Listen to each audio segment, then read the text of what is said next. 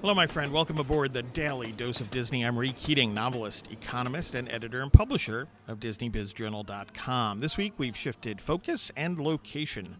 I'm recording this podcast episode at Hollywood Studios. In fact, my favorite spot at Hollywood Studios on Sunset Boulevard. In fact, this might be my favorite place in all of Disney World.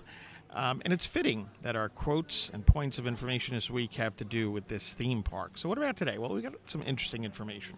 Hollywood Studios initially was supposed to be a pavilion in Future World at Epcot, featuring a three part experience revolving around movies, television, and radio. I didn't know this until recently.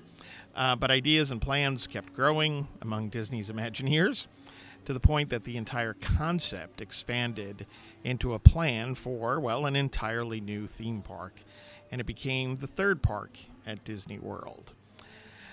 There's a lesson here um, ideas change, right? They sometimes grow much bigger, and what might have first seemed like something more modest can become big and transformative.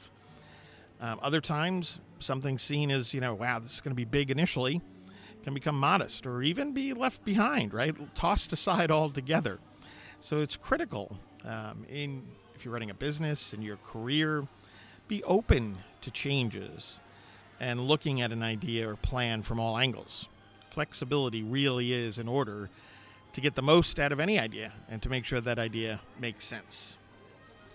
I've got the music in the background here. I don't know if you can hear that or not, but I just love this place. Hey, thanks for listening. Get your news and views on Disney at DisneyBizJournal.com. Please check out my recent books, The Weekly Economist, 52 quick reads to help you think like an economist, Persecution of Pastor Stephen Grant novel, Cathedral, an Alliance of St. Michael novel, and The Lutheran Planner, The To-Do List Solution. By the way, order my latest book, Under the Golden Dome, Pastor Stephen Grant novel. That's a thriller set at the University of Notre Dame.